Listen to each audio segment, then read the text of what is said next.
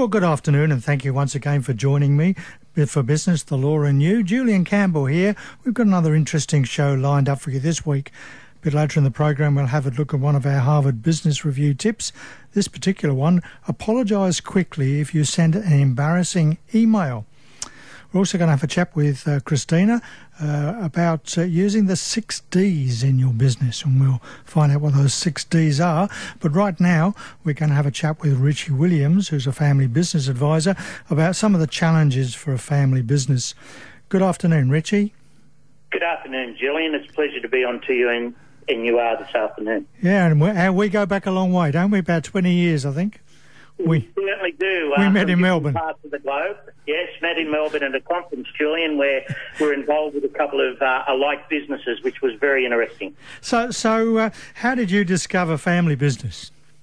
Well, actual fact, uh, I think it discovered me, Julian, because oh. Uh, it, the preparation that uh, I had in coming in and actually working with businesses, there was never really a focus on understanding what family business was and as I work with a couple of businesses, I realised that there is a whole range of intricacies where there were family members involved. And um, as I worked through those, uh, I was referred into more family businesses. And all of a sudden, I realised that this was bigger than Ben Hur. And so uh, I did a review of what family business was about and what the challenges were. And uh, and, and unbelievably, um, as you look at family business, it actually spreads beyond the business and back into community. So, mm. uh, so I thought it was a great opportunity to, to work in that environment. And, and it is interesting uh, how family businesses form and then what they can become over time. So, so what are some of the common challenges that uh, family businesses have? Well, um, that's really interesting. I think, Julian, first of all, for the sake of the listeners to understand, as I may have done 25 years ago, where I've gone in a little naively, um, realising what the extent of family business is. If we actually look at family business in Australia, some of these names, such as um, uh, Visy in uh, recycling and packaging, and you've mm. got Linfox in transport, Westfields in real estate, uh, PFD Food Services uh, in food distribution, Hancock Prospecting, um, Hutchinson Builders, and these are names that people will see on an everyday basis, but not realise that the essence is that they are a family business. And you may think that family businesses are the strong and the boldest, but the statistics indicate that 70% of Australian businesses are actually family owned, wow. which actually represents about 480,000 businesses. But Julian, the numbers numbers actually get even uh, more frightening. The estimated wealth is 4.3 trillion dollars wow. in Australia of family businesses. But here's the big catch: we talk about employment. They actually employ over 50% of the Australian workforce. So the statistics, as you look at them, are actually staggering. Mm. So when we look at common challenges that the family businesses have, um, the they become very complex and predominantly because, uh, first of all, a family business constitutes more than one family member. And we may have a nuclear family where it's uh, mum and dad or, or, father and son or something such as that. But as the uh, the intertwining of different personnel in the family, and particularly as generations come in, You've got blended families and mixed families. Uh, uh, you've got uh, stepkids. Uh, you've got the individuals that have relationships with the family members that are now part of the family business. So the common challenges really uh, extend across a whole range of political uh, forces, which mm. make it pretty hard when you're trying to manage the business and you've got this intertwinement of running a business, but also um, looking after the family. So, so how do family businesses differ from traditional businesses? I mean, you mentioned the one point. And, and, knowing your background and the, the, the levels that you've had in business, um, we all understand that businesses in their own right is a system, mm. but a family business is a system of its own accord. It, it conflicts with your traditional textbook businesses, and I'll give you some examples. In a business, um, a traditional business where there are non-family members involved, it's a competitive environment. But in a family business where you've got family members, it's more of a protective environment. Mm. As, as, a result, the business uh, in its own right can be objective, but the family business is, has more emotional aspects in it. Um, the business can be actually task based, but the family business is obligation based. Uh, the business can be performance based, but a family business is loyalty based. Um, the competencies that, are required are known in a business, but in a family, there's more nepotism, um, and that can actually create uh, distrust and disruption and poor relationships from a non-family member working in the business to a family member. And I suppose employment is an opportunity in a, a traditional business, but in a family business, for a family member, employment is seen as a right. So all of a sudden, we've got these different mindsets, and they, in their own right, create a whole range of complications and uh, difficult seas to navigate for people running the business. So, so what are some of the common resolutions? Well, that's interesting. Um, they're much, much different to a standard business because it requires more time. It requires a lot of uh, uh, consideration and careful planning in regards to dealing with the different politics that are involved in the business. Um, and Julian, some some of these family businesses can be five or six generations deep. Yeah. Um, meaning that the problems may not be from something that exists in the current generation. It may be something deeply entwined in history, uh, two or three generations back.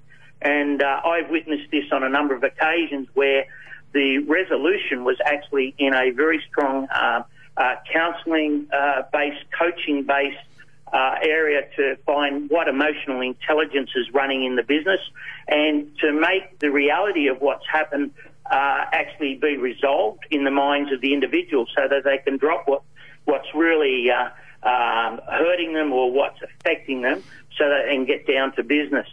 Um, some key issues over and above the counselling, there's some very standard things just getting organisational structures and job descriptions into play, particularly for family mm. members where they may have more of a free run, mm. uh, can actually be very upsetting for non-family members that are working, uh, non-family employees, I should say, that are working in the business, so that there is a fairness and an equity and accountability. Mm. Um, creating family board meetings where family members actually sit around the table to discuss issues around the business so no one's left out and they all have engagement and ownership of the issues in the business.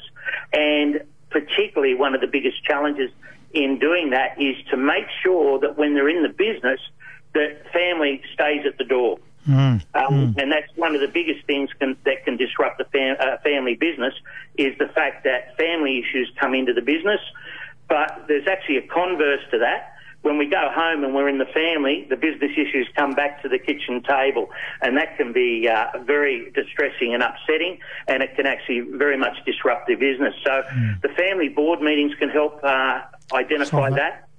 And I think the final thing, uh, Julian, in regards to that, is actually a lot of family businesses think that the patriarch, matriarch, the leader of the business is going to be around forever.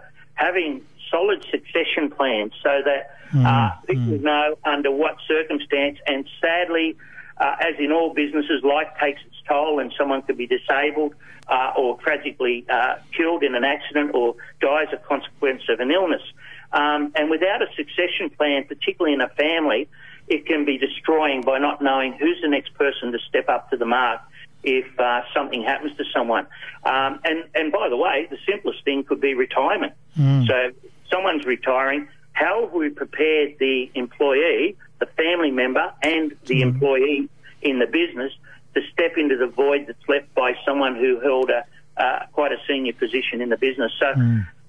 So, Julian, you've given me a pretty tough topic for a short period of time because it's just ongoing, and uh, um, I think for the listeners, many of them would recognise people that they see as being in business, but all of a sudden identify, well, it's more than just a business; it's a um, it's the key to the wealth and a way of life for them, mm. and, and their life is slightly different to someone that's employed in a role that comes home and doesn't have to bring their work at home uh, with their family. Great. Well, thanks very much for your time, Richie, and we've given us some food for thought, and we'll have a chat with you again another time.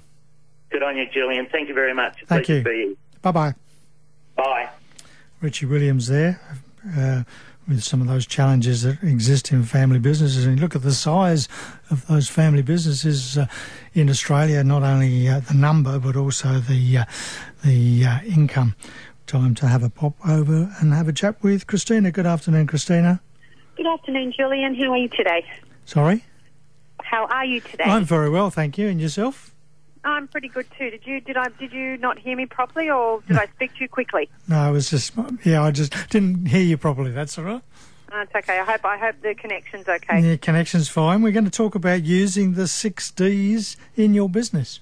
Yeah. So the work that we've been doing lately with um, Singularity University has brought my attention around to. Um, what exponential organisations uh, usually term the six Ds. And the six Ds, I thought what we might do is do a general intro today and then go over them in a bit more depth, you know, two at a time, perhaps over the next few weeks. And, and as you were saying, it's applicable to all businesses, even if they're not te- technically advanced. Well, even if they're not a, a tech business, is mm. the way it is, really, because there's so many technical tools out there that we can all be using to make life, you know, much easier in the 21st century. So if we embrace the benefits of technology, we can make our business lives much easier. Mm. But on the on the exponential curve, um, which is an exponential a word that's being thrown around quite a lot lately, and, and what it means is that there's a doubling, um, a doubling in in the rate at which things are happening. So it, it all came from Moore's law, where you know, just say there was originally one one bit on a transistor. Um, uh, you know, in computer computation, and then if you double that, you get two. If you double that, you get four. If you double that, you get um, eight. And then, you know, it's, it's a very gradual doubling for quite some time. So the first two D's on the exponential curve are digitized and deceptive.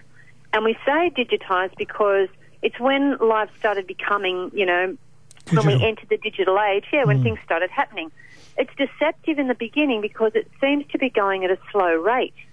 And then all of a sudden we get to what we call the third D and it becomes really disruptive. So all those major disruptions in the in the technical era, you know, the for example the Airbnbs and the Ubers and the Googles and you know the the, the first computers and then the pocket phones and then the smartphones, all those disruptive um, things that moved all the technology forward are what we call the third D. The next three are really interesting as far as businesses in particular go because we have the issue of dematerialization, and I'll give you a quick example of that. Mm. Demonetization, I'll also give you a quick example of that in today's, like today's talk, and democratization, and I'll give you a quick example of that so we kind of have an idea of where we're heading with the discussion.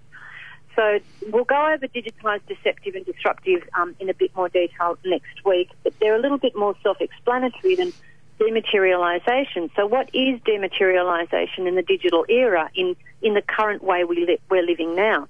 And if you have a think about, we had the cassette player, we had big headphones, we had CD players, we had um, weather things, we had VCR machines, we had computer keyboards – all these things that, that were in a material format have in a sense been dematerialized and they all fit, say, on a mobile phone or on a laptop or on a tablet. So where we might have had, you know, a shelf full of radios and, and cassette players and everything else, alarm clocks, whatever, now everything has been in its in a way dematerialized, fits in a, in a, on a on an app in your phone, and that phone can basically fit in your pocket. So or on your wrist.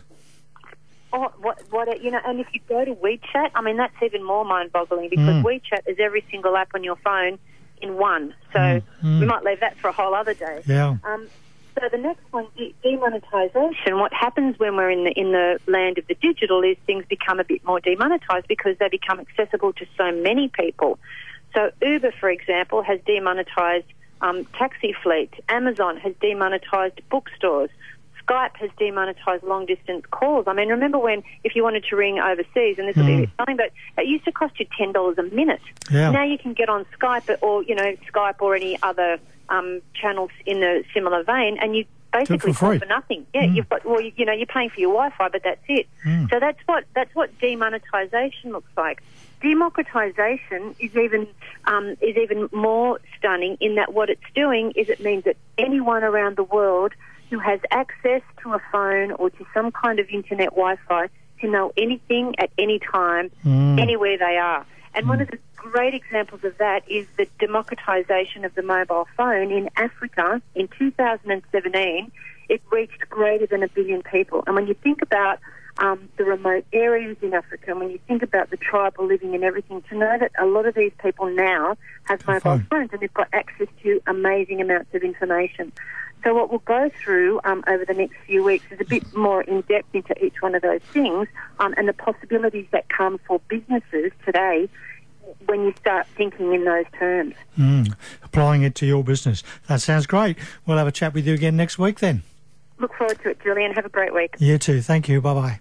Christina there with uh, the, the six Ds. It looks interesting, doesn't it? Because even if we're not in that technical age or we're only on the borders of techni- technology, it's here to stay. It's here to change our lives. It has in so many ways and certainly can help our businesses. Time for one of our Harvard Business Review tips. This particular one, as we said earlier, apologise quickly if you send an embarrassing email. Most people have made the mistake of hitting reply all on a private email or sending an insensitive message to the wrong person. After the panic sets in, you need to own the mistake. Approach the offended colleague quickly and apologise. I'm sorry I did it, and even more sorry that I hurt or showed disrespect for you. Seek forgiveness. I wrote without thinking and could take it back. If, if I could take it back, I would. I can only ask you to forgive me.